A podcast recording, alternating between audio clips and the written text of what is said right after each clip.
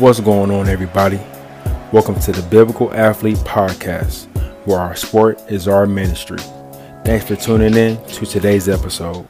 My name is Tony Anderson. I am the founder of TBA and will be your host for this podcast.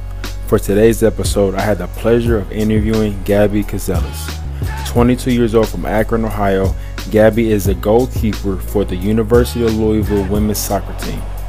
From growing up in a Christian household to finally accepting Christ for herself in college, Gabby has received the revelation of what it means to worship through her sport. With that perspective, she has been able to achieve much success as an impactful leader on and off the field. Here's my conversation with Gabby Kouzelos. Sitting down with Gabby Kouzelos today. I'm very excited about this interview. I'm really, really looking forward to hearing her story and you know, all the things that she has done in her life. How are you feeling today, Gabby? I'm feeling really good. Um, I'm ex- excited to be on this podcast and just really looking forward to our conversation today. Absolutely. Likewise. So uh, before we get into your story and everything, um, I ask an opening question to all the guests who come on. Um, in your words, what does it mean to be a biblical athlete? Yeah, I think that's that's a great question. Um, I think being a biblical athlete means knowing the truths that are in the Bible and then trying to take those truths and apply them into your sport.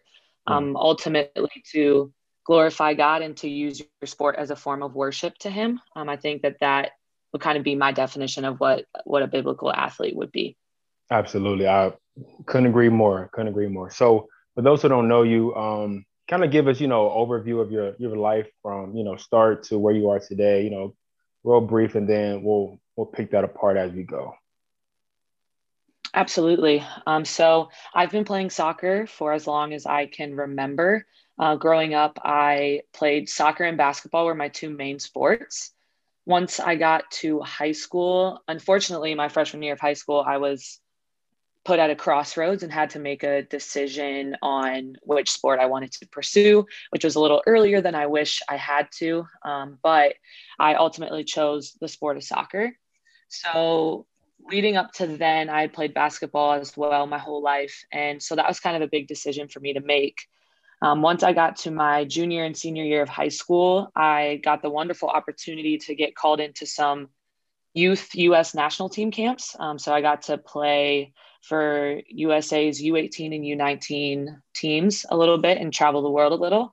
Um, and then my sophomore year of high school, I actually committed to the University of Louisville. Um, and in the fall of 2016, I started playing at Louisville. Um, I redshirted my first year, which is a huge part of kind of my story and my growth and development. Mm-hmm. Um, because I think that was just like a big year where every kid going into college wants to play their first year.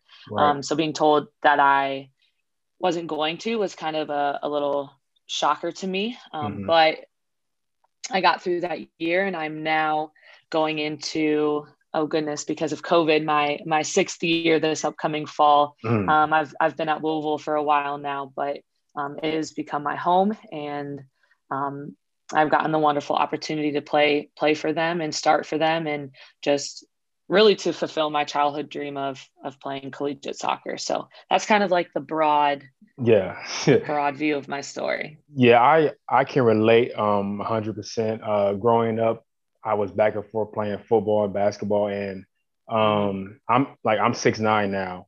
So the years were going, I would get taller and taller and taller. And my dad is right. setting it down was like, you got to pick one. You can't, you know, because it was hard for me to, you know, put down basketball and pick up football and go back to basketball, go back to football because I didn't, I didn't have really that much development time, you know, to work on my game in either sport. So right.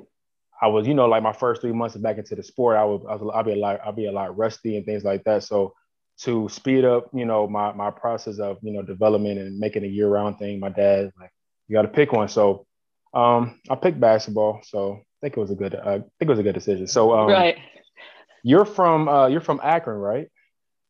Correct. Yes. Okay. That's man. That's small world. I'm from Columbus. Um, yeah, grew up in Columbus. I'm still in Columbus to this day. Um, yeah, that's uh interesting. So um so going back to your childhood a little bit. So growing up, did you did you grow up in like a faith based household, or was that important to your family, or was it something that you kind of found later on? So yeah, I grew up. I grew up in a Christian home. Um, so I actually grew up Greek Orthodox, and then mm. I went to a Christian school, just a non-denominational Christian school, from third grade until twelfth grade. Um, and I I always say like this that it was a blessing and a curse um, mm-hmm. because I think when you grow up in the church and you grow up surrounded and in the Word, um, you can you can kind of become numb to it in the sense of always knowing the right answers. Um, and so i i got to that point when i was in high school. I i kind of fell into this trap of just saying the right answers doing the right things. Um, and then i would go to soccer and no one i went to school with i played soccer with. No one i went to church with i played soccer with. So i kind of fell into i always said you know leaving god on the sideline. Like i did not take him onto the field. Um, so that was something that you know was was harder for me. And and then once i got to college it was like okay the people you go to church with the people you play with are all the same. Mm. um, so you have to choose who you want to be.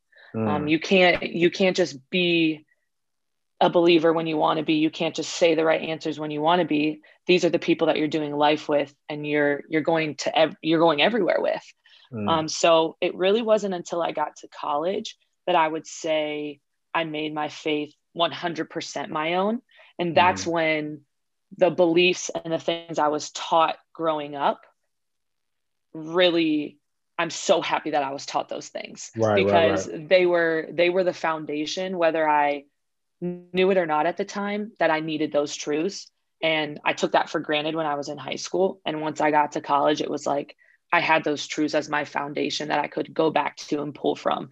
Um, and thankfully, I, I got heavily involved in Fellowship of Christian Athletes, and they kind of created a platform for me to start Bible studies and to get involved. And so I would say once I got to college, my faith really, really became my own. Mm, that's that's man, I love that. So from for me, um, I grew up in the church as well. Um, dad ordained minister, all those things. I was always involved in church, and one thing that um, I realize, and I believe is very crucial for a lot of a lot of kids who grow up in church, is to have you know to walk with the, the Lord for themselves because it's easy to latch on to the family members, you know, on their faith or their salvation. Say, well, you know, because my dad is a pastor, I'm good, or because my mom is this, I'm good. And, and it's easy to fall into that trap because we're so, like you said, like like like we get numb to it because we're around 24 seven. You know, we you know, we say the right things. It's easy to say the right things. You know, the church, the Christian lingo that you know we can easily quote stuff left and right, but deep down, we you know we're probably not living it. So um, I have a similar testimony as well, where I had to find the Lord for myself and not rely on my on my family's uh you know on their faith and things like that. So um yeah, that's um that's interesting you said that. So I want to back up a little bit more uh, before we get into uh college and everything. So um, what was it about soccer? Because I know you say it was basketball and soccer, you kind of back and forth between the two. Like, so what was it about soccer that led you down the path of ultimately uh, choosing soccer over basketball? Yeah, um, I think I loved basketball. Oh my goodness, that was mm-hmm. that was the sport that me and my dad bonded over. Um, mm-hmm. That was a sport that I, I loved from the jump. And it's funny because one day I remember I remember very vividly. I, I was going to go to my my high school club coach um, for soccer, and I was going to say, you know, here's everything I'm going to miss for basketball this year. Like mm-hmm. these are the games I'm going to miss. These are the practices I'm going to miss. Like really going to try and make it work. Um, but this is everything I'm, I won't be here for. And I ended up having like a really, really good practice that day. Like, like so good that I went to my coach after training and I was like, um, I might need to re rethink this decision. and um, later found out, obviously, my my mom was just praying for me and and trying to um, just protect me and make help me make the right decision as such a young kid.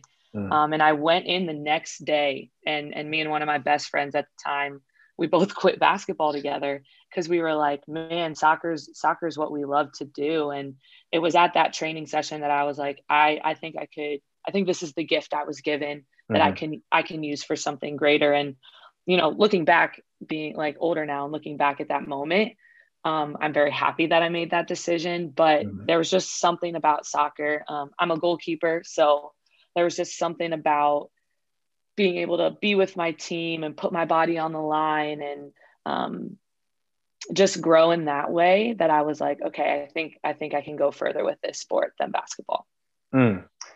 It's a little heartbreaking because you know I play basketball and everything, so, right? But you know I'm, I'm a little biased, but like you right. said, you, you, I'm just playing. But yeah, you definitely made the right decision. Um, glad you did because you probably won't even have this conversation if you did something otherwise. Right. Uh, right. yeah. So um, kind of walk us through the journey of you know high school, like you know like like in terms of soccer, like the high school success to choosing Louisville. So like, what was it about? You know, like kind of like like was it like an overnight thing that you had when it comes to success? Were you constantly gradually getting better? Were you always, you know, a dominant player? Like kind of walking through the process of you, uh, you know, playing soccer in high school to ultimately choosing Louisville.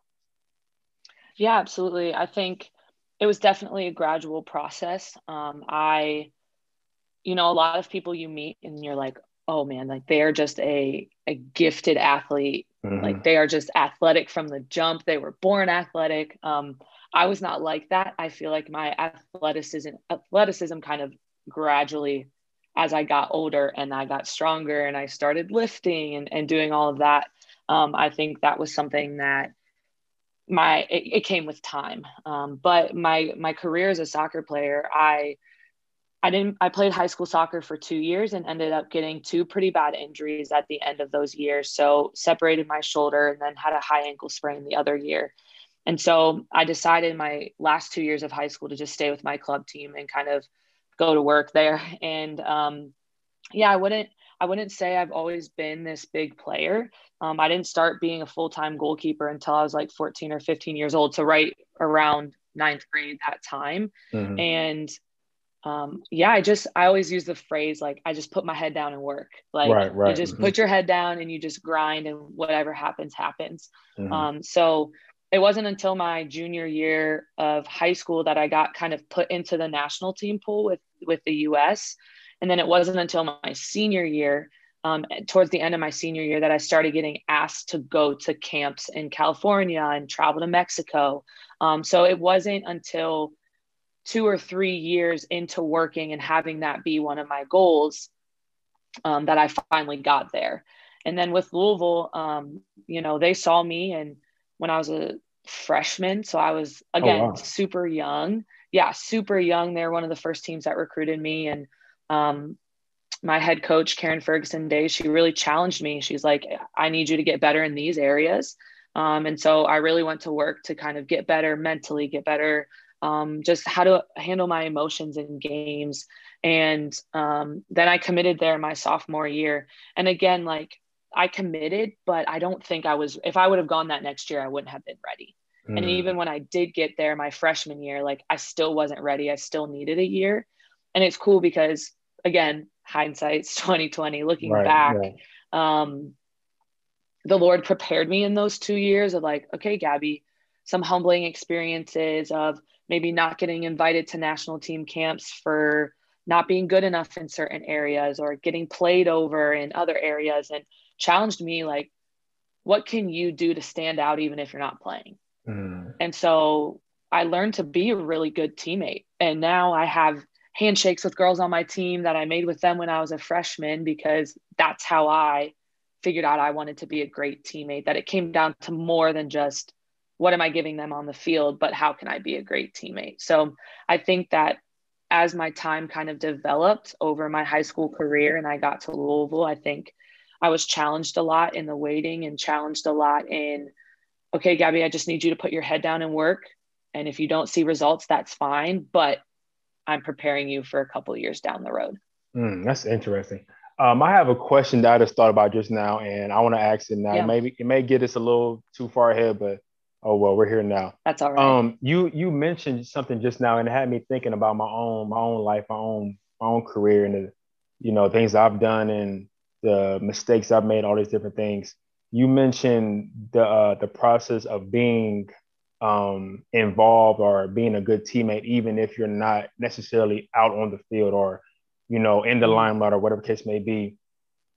I know for myself, um, well, anybody really, but um, when it comes to sports, you know, we kind of have this, you know, this entitlement of a, it's all about me or pass me the ball every right. single time, especially in basketball. Like me, like I've dealt with this thing over and over again, like, you know, being humbled by, you know, thinking I'm this and thinking I'm that, and people should be doing this, should be doing that, you know, to accommodate me.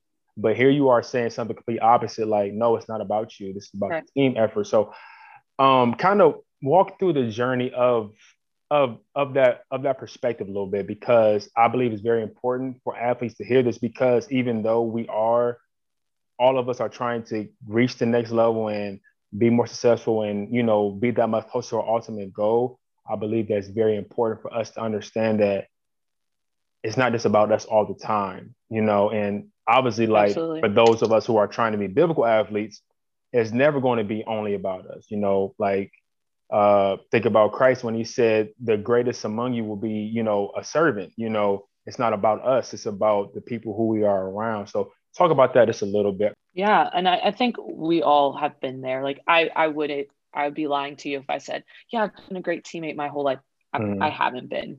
Um, but I think what what shifted for me is I was miserable.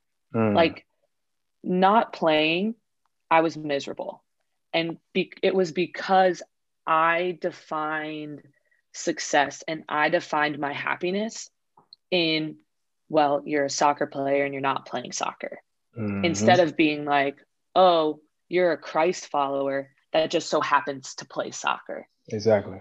And so I think I think what what it was for me is I just I was miserable in that space. And I was like, something has to change, or else I am I'm just going to be sulking in my misery. And it's not helping my team at all. Like my teammates notice and if people on the field are noticing somebody off the field or specifically goalkeepers there's like three of us on the team so mm-hmm. we're we're like our own little mini group if the starting goalkeeper is feeling my jealousy or my bitterness to not being on the field she might be more worried about that than than the game that she has to play therefore mm-hmm. hurting our team success so i think i just got to this point of like at the end of the day i am a christian who gets to play soccer I'm not a soccer player that happens to be a Christian. Like right. I was given a I was given a gift to play the sport to glorify God. So that's what I'm going to do. So if I'm not on the field, how am I glorifying God? I'm the first person to get people waters. I figure out, oh, this person likes Gatorade chews or, you know, having a bar at halftime and I'm going to have them in my pocket. Or um, I'm going to make a handshake with every single person on the team. And so before the starters go out, I'm doing my handshake with them when they score, I'm doing my handshake with everybody on the sideline. So I think it for me that first year, I had to take a step back and be like, if I were the one playing, mm. what would I want to see from somebody that is cheering for me on the sideline or the other specifically the other goalkeepers that I'm working with. And so now that I'm on the flip side of that and that I am the one starting, it's cool to see the unity and the love that the goalkeepers and the team have for each other. Because at the end of the day it's how can the team be like you said it's how can the team be successful not necessarily me. But i also had to take a step back and redefine like where is my happiness coming from? Where is my joy mm. coming from? Because it's, it's if it's all in my performance i'm going to be let down 100% of the time. So i had to flip that narrative a little bit yeah and man you're you're definitely hitting on things that uh, is very very prevalent in the sports culture because the thing that I'm the thing that I'm that that I'm getting every time you're talking about it is identity. It's because right. you mentioned you mentioned like you being miserable if you weren't playing or miserable if you're not performing well, and it's the it's this thing of our sport defines us. It's this thing of our sport completes us. Our sport is everything. Um, I know in the basketball culture, you know, we have the term "ball is life" and all these different things, right. and that it's all speaking to identity. So it's like the moment that I can't do these things, whether it may be injury or somebody's out playing me or whatever the case may be, if I'm not able to play my sport, therefore I'm worthless. And a lot of times, I think that's the the main issue with a lot of a lot of athletes is they believe if they're not doing this one thing, then they can offer anything. And so, like for for you to say like, how can I glorify God even if I'm not out there. for somebody, they may look at that like, how can I not glorify God if I'm not out there? You know, but obviously, mm-hmm. biblically, it's it's what you uh is is is what you alluded to is how can I glorify God even if I'm not in the mix? You know what I'm saying? Like a lot of times Absolutely. I think about like I think about uh John the Baptist. Like he was a guy who was very in tune with his purpose. Long story short, hey guys, this is not about me. My job is to point you to Jesus. It had nothing to do with me. Like people mm-hmm. trying to come up to John, are you this? And like, no, I'm none of that. I'm I'm the one pointing to the way. And I believe when we have that perspective, it's easy to not see ourselves, as you said, as a soccer player who's a Christian, but it's a Christian who plays soccer.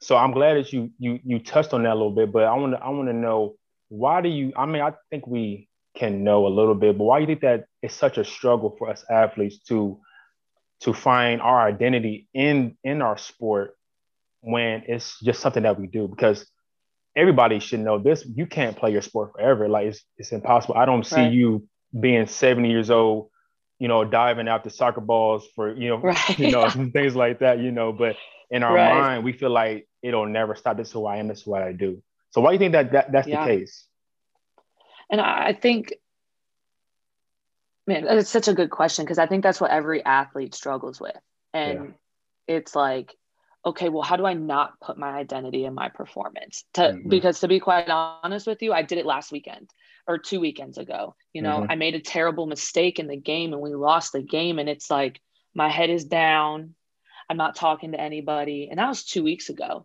and it took me a couple days and took me a couple days to come out of it but i think it's because God works so opposite of the world. Absolutely. And that's so hard, right? Because it's, it's so hard because we live in the world, mm-hmm. but yet we're mm-hmm. serving God. And God is, they always use the term in, in my high school I grew up in, um, God, we're, or we're called to serve in an upside down kingdom mm. because God is saying, or the world is telling us, perform, perform, perform, and you'll get these accolades and you'll be the top and you'll be the best and people will know your name and God is telling us, even if you don't perform well, like I'm still going to know your name and I'm still going to love you and you're still going to be worth it to me. Mm-hmm. And so I think that's the struggle that we face as athletes and Christians in this world is okay, the world that we're living in is like pulling us in this way of like perform, perform, perform. And God is pulling us in this way of like play freely because my son's already performed for you. Mm, and yeah. I think that that's why it's so difficult for us is because, you know, especially in college, and I mean, any athlete knows whatever level you're at. If you play well, you perform well in training, you play in the game. For sure. If you don't perform well in training, you don't play in the game. Or you get, I know in basketball, it's a little easier to just get pulled for something. You make mm-hmm. a mistake, you get pulled. Mm-hmm. You know, even in soccer, we have limited subs, so that makes it a little difficult. But if you make a mistake, it's like you get pulled off the field right away. Yeah. And so I think it's it comes back to identity though. It's like, am I letting the success I'm having in my sport affect the value that I have in Christ? Because if I am, I need to know my identity a little bit better. But if I'm not, that means I have a foundation and an identity in Christ that can't be shaken, which mm. I think is, I mean, way easier said than done. For sure. Um, but we just have these the world and God pulling at us in two different directions. I think that's why it is so difficult to be a biblical athlete. Yeah. Man, you're ooh, man, you're you're dropping some gems right now because man, it's um first I appreciate your honesty. Like the fact that you said I I failed at this two weeks ago, but here I am right. again, you know, trying to, you know, get it right.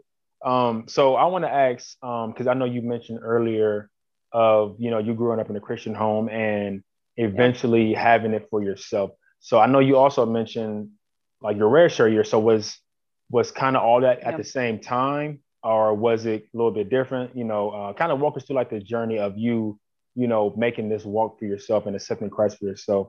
Uh, if that was a part of the the red shirt year, just break the whole red shirt year down because I know you mentioned that. Oh yeah. All, that year has a lot to do with who you are today, your development, your growth, all those. One hundred percent yeah, I think the redshirt year, you know, people people now see the five years developed Gabby. Um, mm. Not a lot of people saw the you know, in the wilderness, in the trenches, Gabby, mm, my yeah. first year here. Um, mm-hmm. So when I got here, you know, every every freshman wants to come in and play and right. you know be that freshman starter on their team, and that just wasn't wasn't in the cards for me. And in the moment, I was so mad about it. Oh my goodness, this is when I was a bad teammate. You know, first first month I was here, you right. know, I was a bad teammate because I was like, I want to play, mm-hmm. like I want to play. Um, but I think I had to take a step back because I wasn't mm, I wasn't ready to. You know, mm. I was from from a physical, emotional. This is my first time being away from home. I've never lived away from my parents before. I've never gone to a public school before. So now I'm at a public university. Mm. Um, so I'm coming in and I'm just I'm naive. I don't know things. I'm you know being pulled in so many different directions. So the fact that I didn't have to step on the game field my freshman year, I think was a blessing that I see now because I got to focus on my development mentally, physically in the soccer world. Um, and then also just, I didn't have many friends my first year here. A lot of people knew my name. I knew a lot of people's name. It was like, hey, how are you doing? Hey, how are you doing? But no one knew my story. Mm-hmm. And, you know, that was, that was pretty hard for me because not only did I not feel seen in the soccer world because I wasn't playing, I was just that red shirt kid that was just training every day.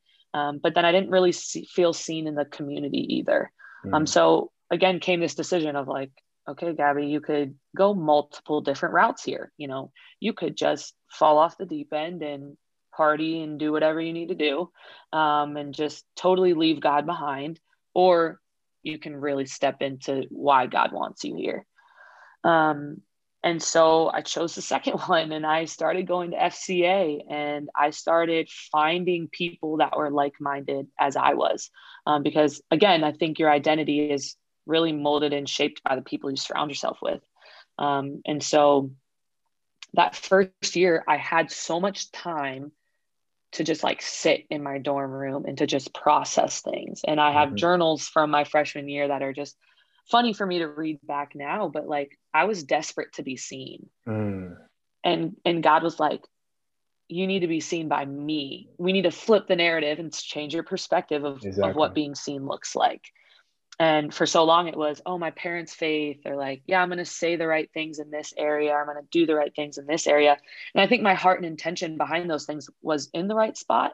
Um, I just, like you said, grew numb to it a little bit.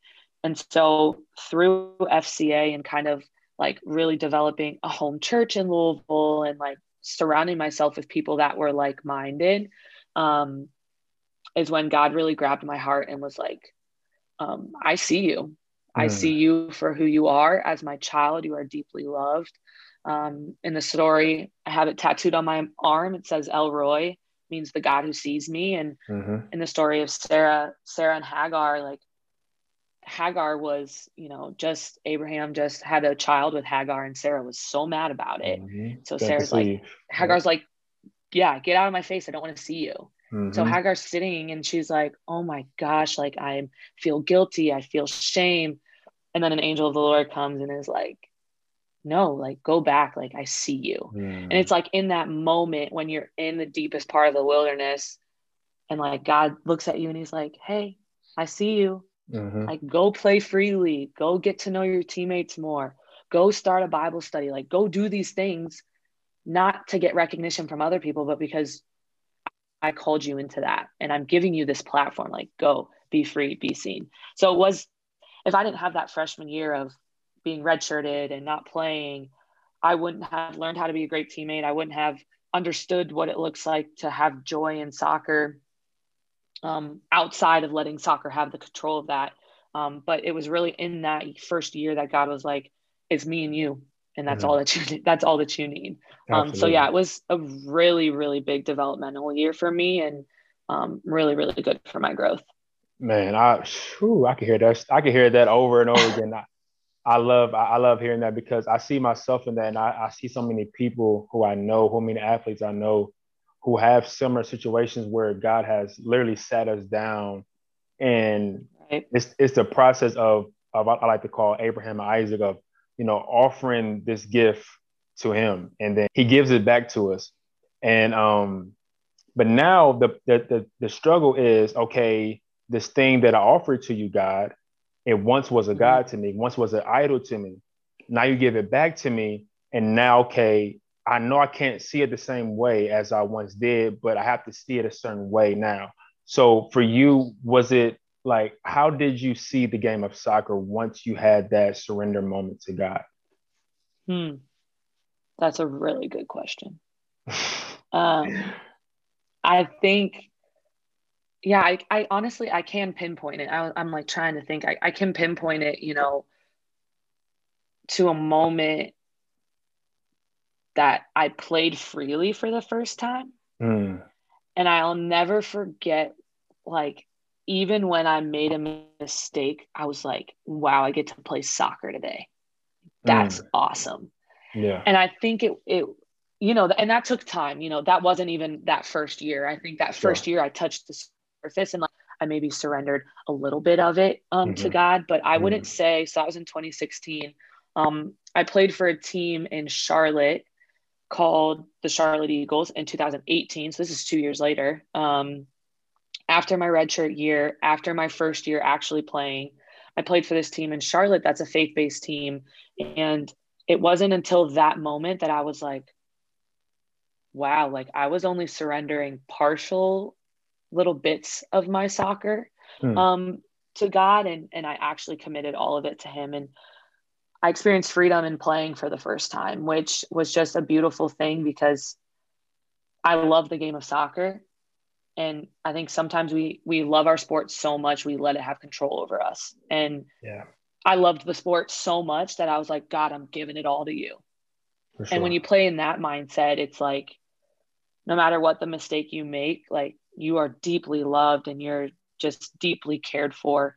And I think, you know, that's something that has to happen daily though it's not just like a one time thing like i said two weeks ago i was like mm-hmm. you know i was not in a good headspace mm-hmm. so i mm-hmm. think it's daily surrender but i can really pinpoint it to a summer where you know i would make a mistake and my center back would look at me and be like you're good like i don't care like i love you and mm. and that's all you know i love you god loves you let's keep it rolling and mm-hmm. i was mm-hmm. just like well that's kind of cool you know like i get yeah. to play freely, make mistakes, and not worry about my identity being being kind of rattled. So I would say, you know, it took time, um, and it, I still struggle with it. But I think you said it at the beginning, like the quicker you can notice, all right, why is my heart like this, or why is my headspace like this? Surrendering that right then and there, and allowing God to take control. I think the quicker we can make those little turnarounds, um, the more growth you're going to see, and being able to surrender your sport, which is which can be hard. For sure, I, man. You you hit like I said, you keep hitting those stuff all day, man. I, I I love this. So um, I know for me, the the turning point for me, I can look looking. It wasn't a pinpoint moment for me, but looking back, I can, like you said, hindsight twenty twenty. I can see it now. Right. Once once my once my walk with Christ began to become um, identical to my my uh, my game, my career. So I kind of mm-hmm. paint a picture. So, like you said, when it comes to our faith in Christ, you know, we have, you know, like He gives us the freedom to make mistakes, not not just be sinful and things like that. I'm not saying that, but you know, just make mistakes. Right. You know, you know, go through life knowing that even if I mess up, you know, He still loves me. Even if I mess up, He still desires me. Like you said, the guy who sees me, He still He still desires me. But a lot of times when it comes to our our sport, if you make a mistake, we look up to our coach at the sideline, like, man, he's gonna tool me out. Mm-hmm. And and I know, and, and I know in my space, as a professional, like this is like it's like business now. So there's money on the line, all right. these different things. So the pressure is even that more. You know what I'm saying? Like, so if I make a mistake, I can get sent home. You know, like things like right. that. So right. So it's so it's it's tough when when you have to like kind of wrestle with. I know me messing up and me making mistakes doesn't really matter, but it does at the same time. But I believe, like you mm-hmm. said, like once we can say, at the end of the day, like if God can can see me and God can love me regardless of my flaws, regardless of my mistakes, why can't I give myself that same grace? You know, mm. and I believe honestly, I, we we're harder on ourselves than God is a lot of times. You know, it's like we beat our Absolutely. own self up a lot of. I know for me, I'm a I'm working on it, but I'm I'm a huge perfectionist. you know, I need things. Oh, me every, too. Every me too. I need every I dotted, every T crossed every single time. If it's not right, do it over. And a lot of times it's, it's very humbling, like God saying, your progress is more important than your perfection. And going back to the sport aspect is like once we can be like you said in this space of freedom knowing that i can go out here and just have fun because honestly i know for me the more fun i play the better i play.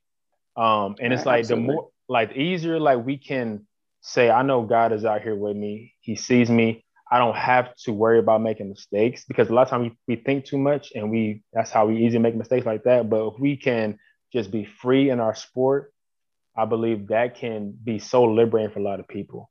Um, so I want to ask this because I know I know you you mentioned it um, when you did the halftime thoughts video recently.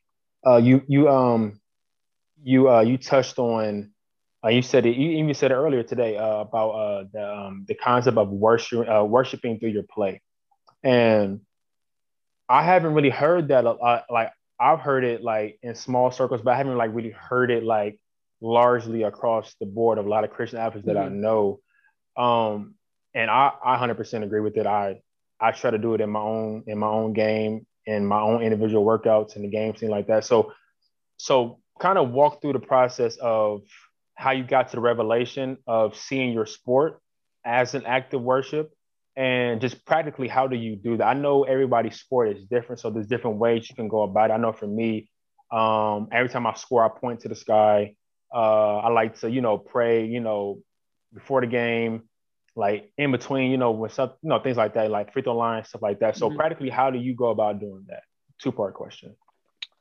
Yeah, um, I think this whole idea of worshiping in your sport is actually pretty cool because mm-hmm. I remember when I was a kid, um, I used to, you know, you're like running to church and you're like in your game uniform, and then you got to leave church early mm-hmm. because you know, you got it. And I just remember yeah. being right. Game starts mm-hmm. early, so I got to, mm-hmm. you know, mm-hmm. miss the last mm-hmm. 20 minutes of church. Sorry. Mm-hmm. Um, and you know, I just remember as a kid being like mortified, like, oh my gosh, how am I leaving church or not going church or skipping church? And um, I think it goes back to, you know, this idea of, you know, sometimes you know people think that you have to check all these boxes and going to church is one of those boxes you have to check right and i think I think I came to this realization once I got to college is like, well, I'm never going to go to church on Sundays because we play on Sundays. And mm-hmm. that's just like, I'm not going to be able to go.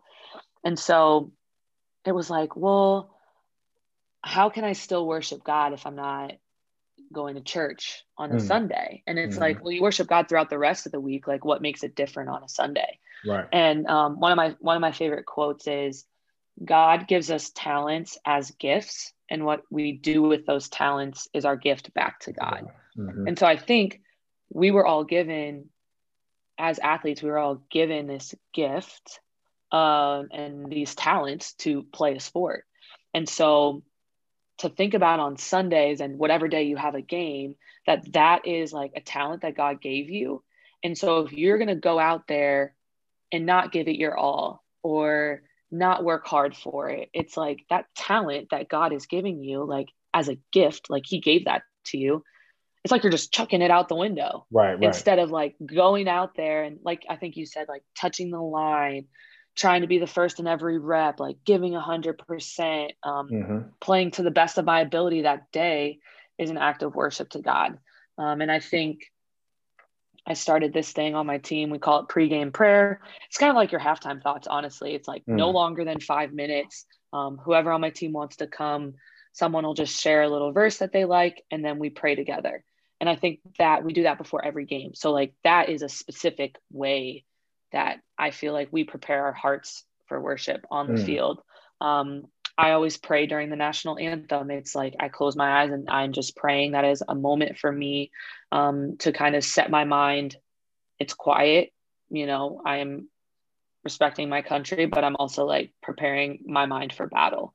Mm-hmm. Um, and and also I do my cross point to the sky before I start every game too. Right, um, right. So I think I think just again, it's all about shifting your perspective. I think you can look at your sport and be like, oh man, you know, I'm not, I'm missing church because of this. Or you can look and be like, oh, like just like I stand up and sing worship music in church, like and pray throughout my day, I can stand up and play my sport and pray throughout it as well, um, just as an act of worship. So absolutely, yeah, it's absolutely. just a yeah, just a different mindset to kind of have. And um, again, I have developed and heard so many different people, like you said, talk about it in little pockets, like here and there, and then to really understand and dive into that concept. Again, you play freely, you're not thinking, you just kind of play out of authentic love for the Lord and love for the game.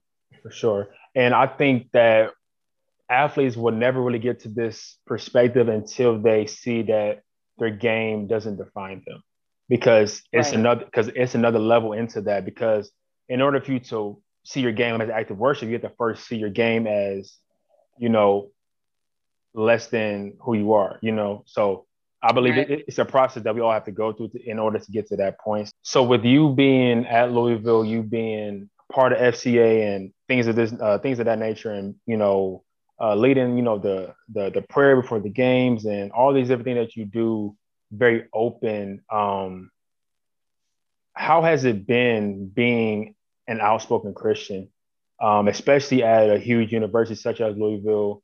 Uh, being a part of a you know a good soccer program, all these at a at a public university, all these different things. How has it been? Because I know earlier you mentioned that you kind of had this thing. Um, I think you said in high school where you kind of live this double life of yeah, people at church, I'm this way, but once I leave that, I'm this way with the people I play soccer with. So was that kind of the thing you had to go through, or the people you know kind of see who you were out the gate? Yeah, um, that's a great question. I think, you know, my my story or my testimony in high school, like I I did get really good at. Um, I kind of went through a couple years of just being numb and like not.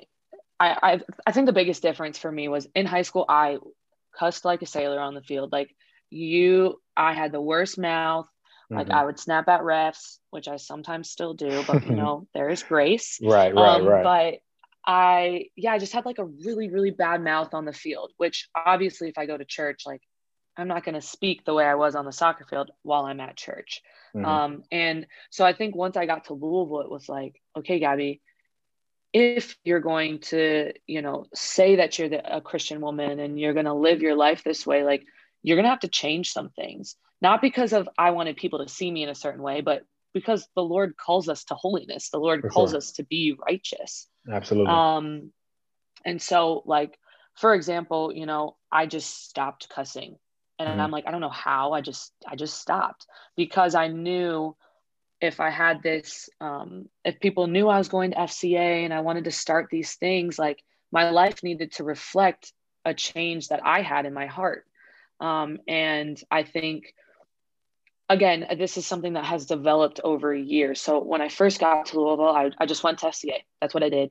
I went to FCA. I'd invite some teammates, and um, but that that was about it. And then my second year, it was like, okay, I kind of want to start this pregame prayer, but I have no idea what it's going to look like. Um, and it started with three or four girls, and we would just do this little prayer before a game. And um, again, still going to FCA. And now I'm starting to get involved in Bible studies. And okay, like, what does this look like? And I'm starting to get to know my teammates more and building those relationships. And I think that that's huge. Um, mm-hmm. Is you have to build a relationship first before like Jesus. Mm, like absolutely. here's what the Bible says. Yeah, here's yeah, yeah. who Jesus is. Um, Repent all this because a lot of times yeah like what people's like hitting people on the head with bible knowledge um, you have yeah. to build a relationship first absolutely mm-hmm. and so i took i took the first i took the first two years to really do that um, to build relationships with people and to just grow as friends and to mm. just get to know them and them get to know me and how we grew up and naturally as someone gets to know someone more you you start to pour bits of your heart that are deeper and deeper and deeper. And then they start seeing that, okay, this Jesus guy is kind of everywhere in this girl's life. Mm-hmm. And so then um, I was able to, you know, start a Bible study on my team. So this is year three.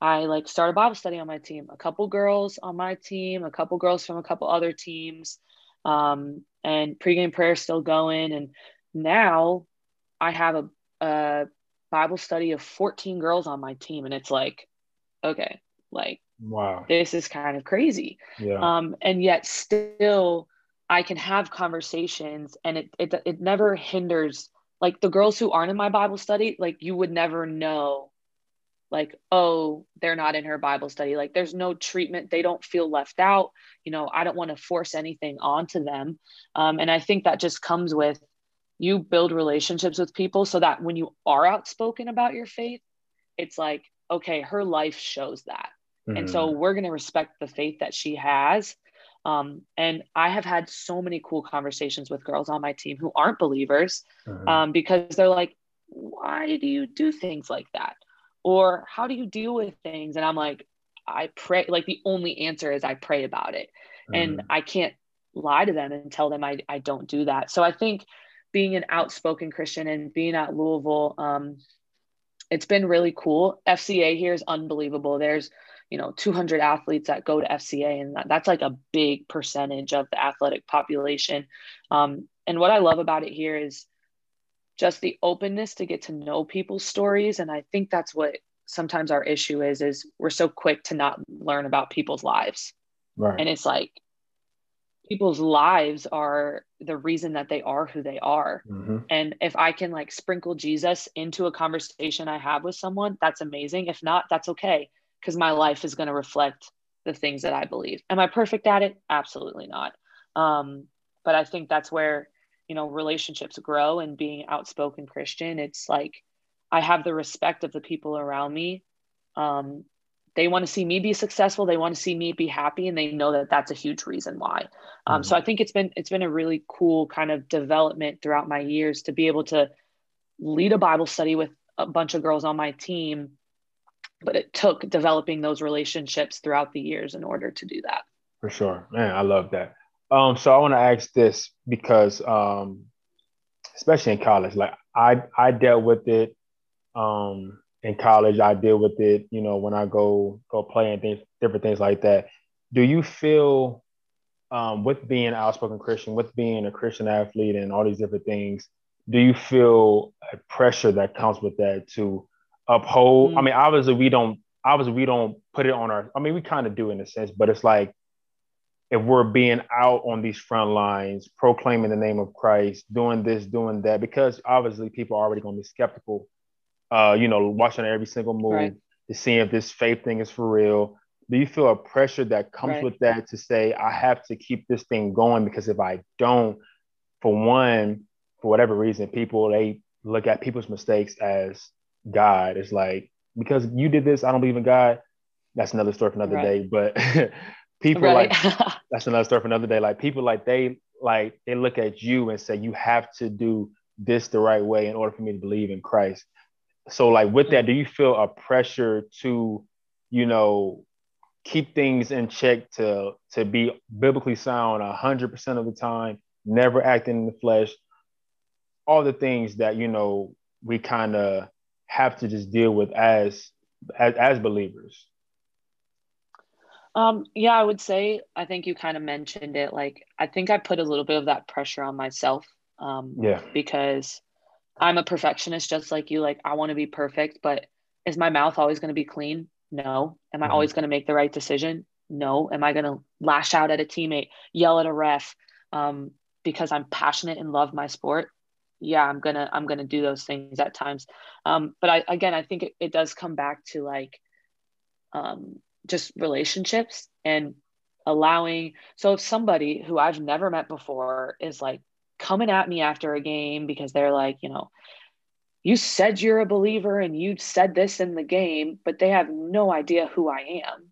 It's like I can't I can't let that affect me because mm-hmm. it's like you don't know anything about my life whereas I have somebody in my life who is an accountability partner, is a mentor of mine who's been walking alongside of me in life.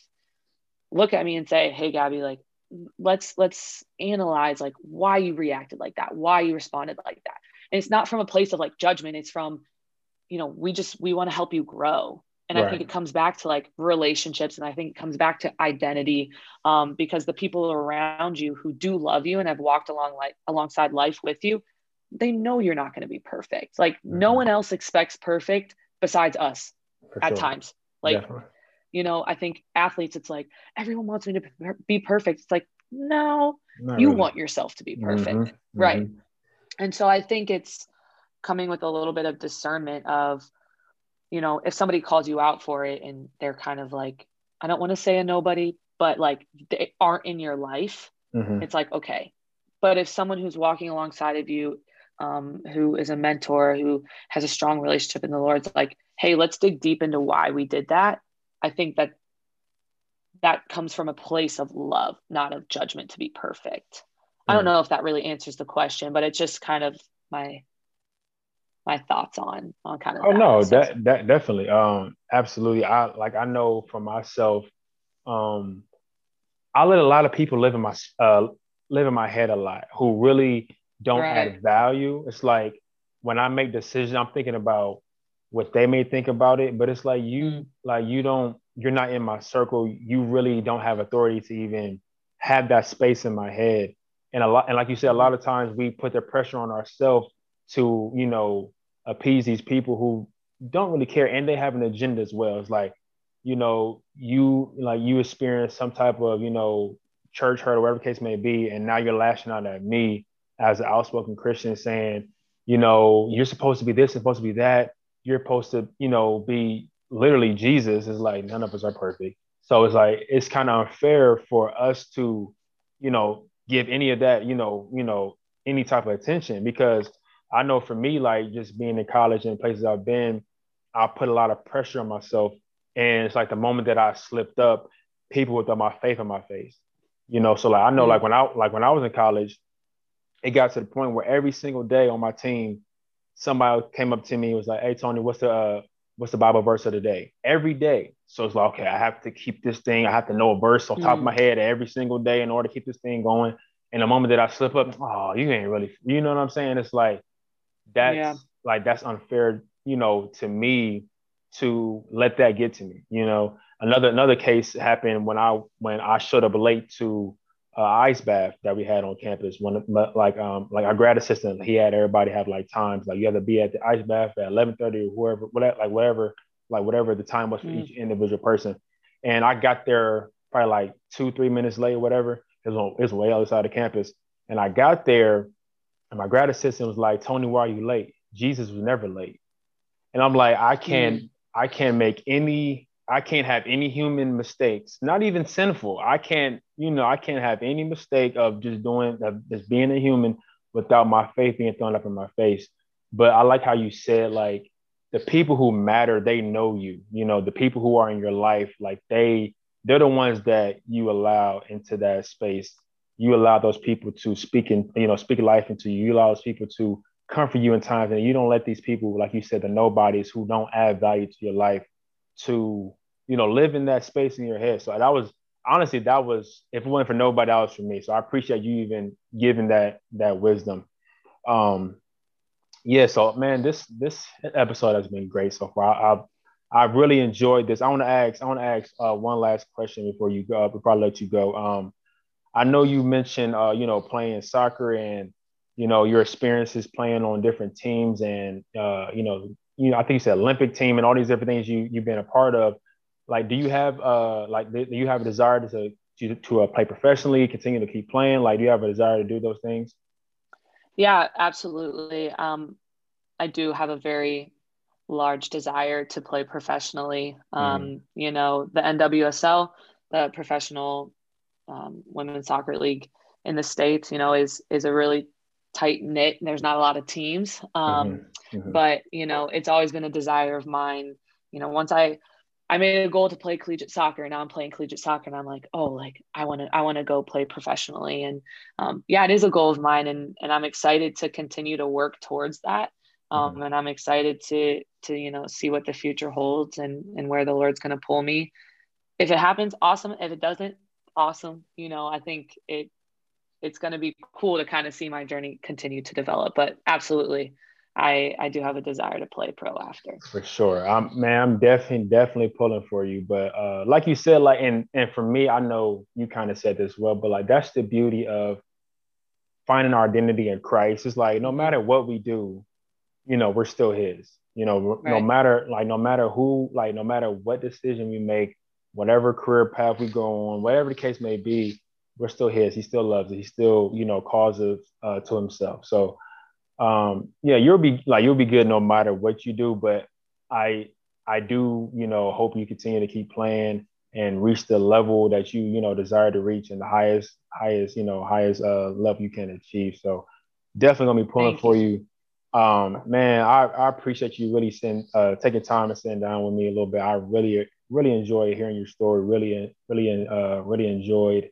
um, you know, just the wisdom you have, you know, imparted into me and those, those who be listening. So, um, yeah, I'm man, this has been really good. I'm, I'm like, yes. I'm I don't want to stop the conversation because I'm like, man, I, this is like this, this has been great. I, man, this is, I, I love this. I, I just love this, uh, man, I, I love yeah, stuff. No, like thank this, yeah, thank you for having me. I think this is a awesome platform.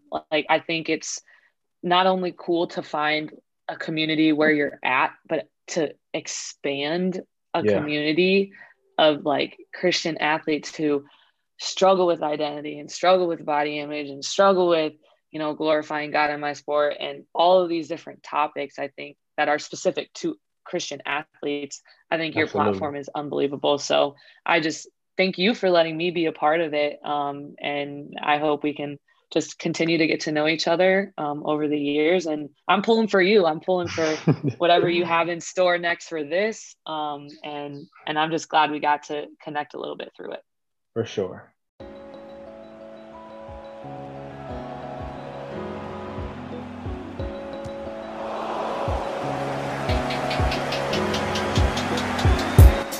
Well, that wraps it up for another episode. I pray that you were blessed by today's conversation. Make sure that you rate and subscribe to this podcast in order to be notified for new episodes. If this podcast blessed you in any way, pass along to anyone you believe will be encouraged by it. To stay in the loop on all things TBA, visit thebiblicalathlete.com or on Instagram at thebiblicalathlete as well. Thanks again for tuning into today's episode. God bless.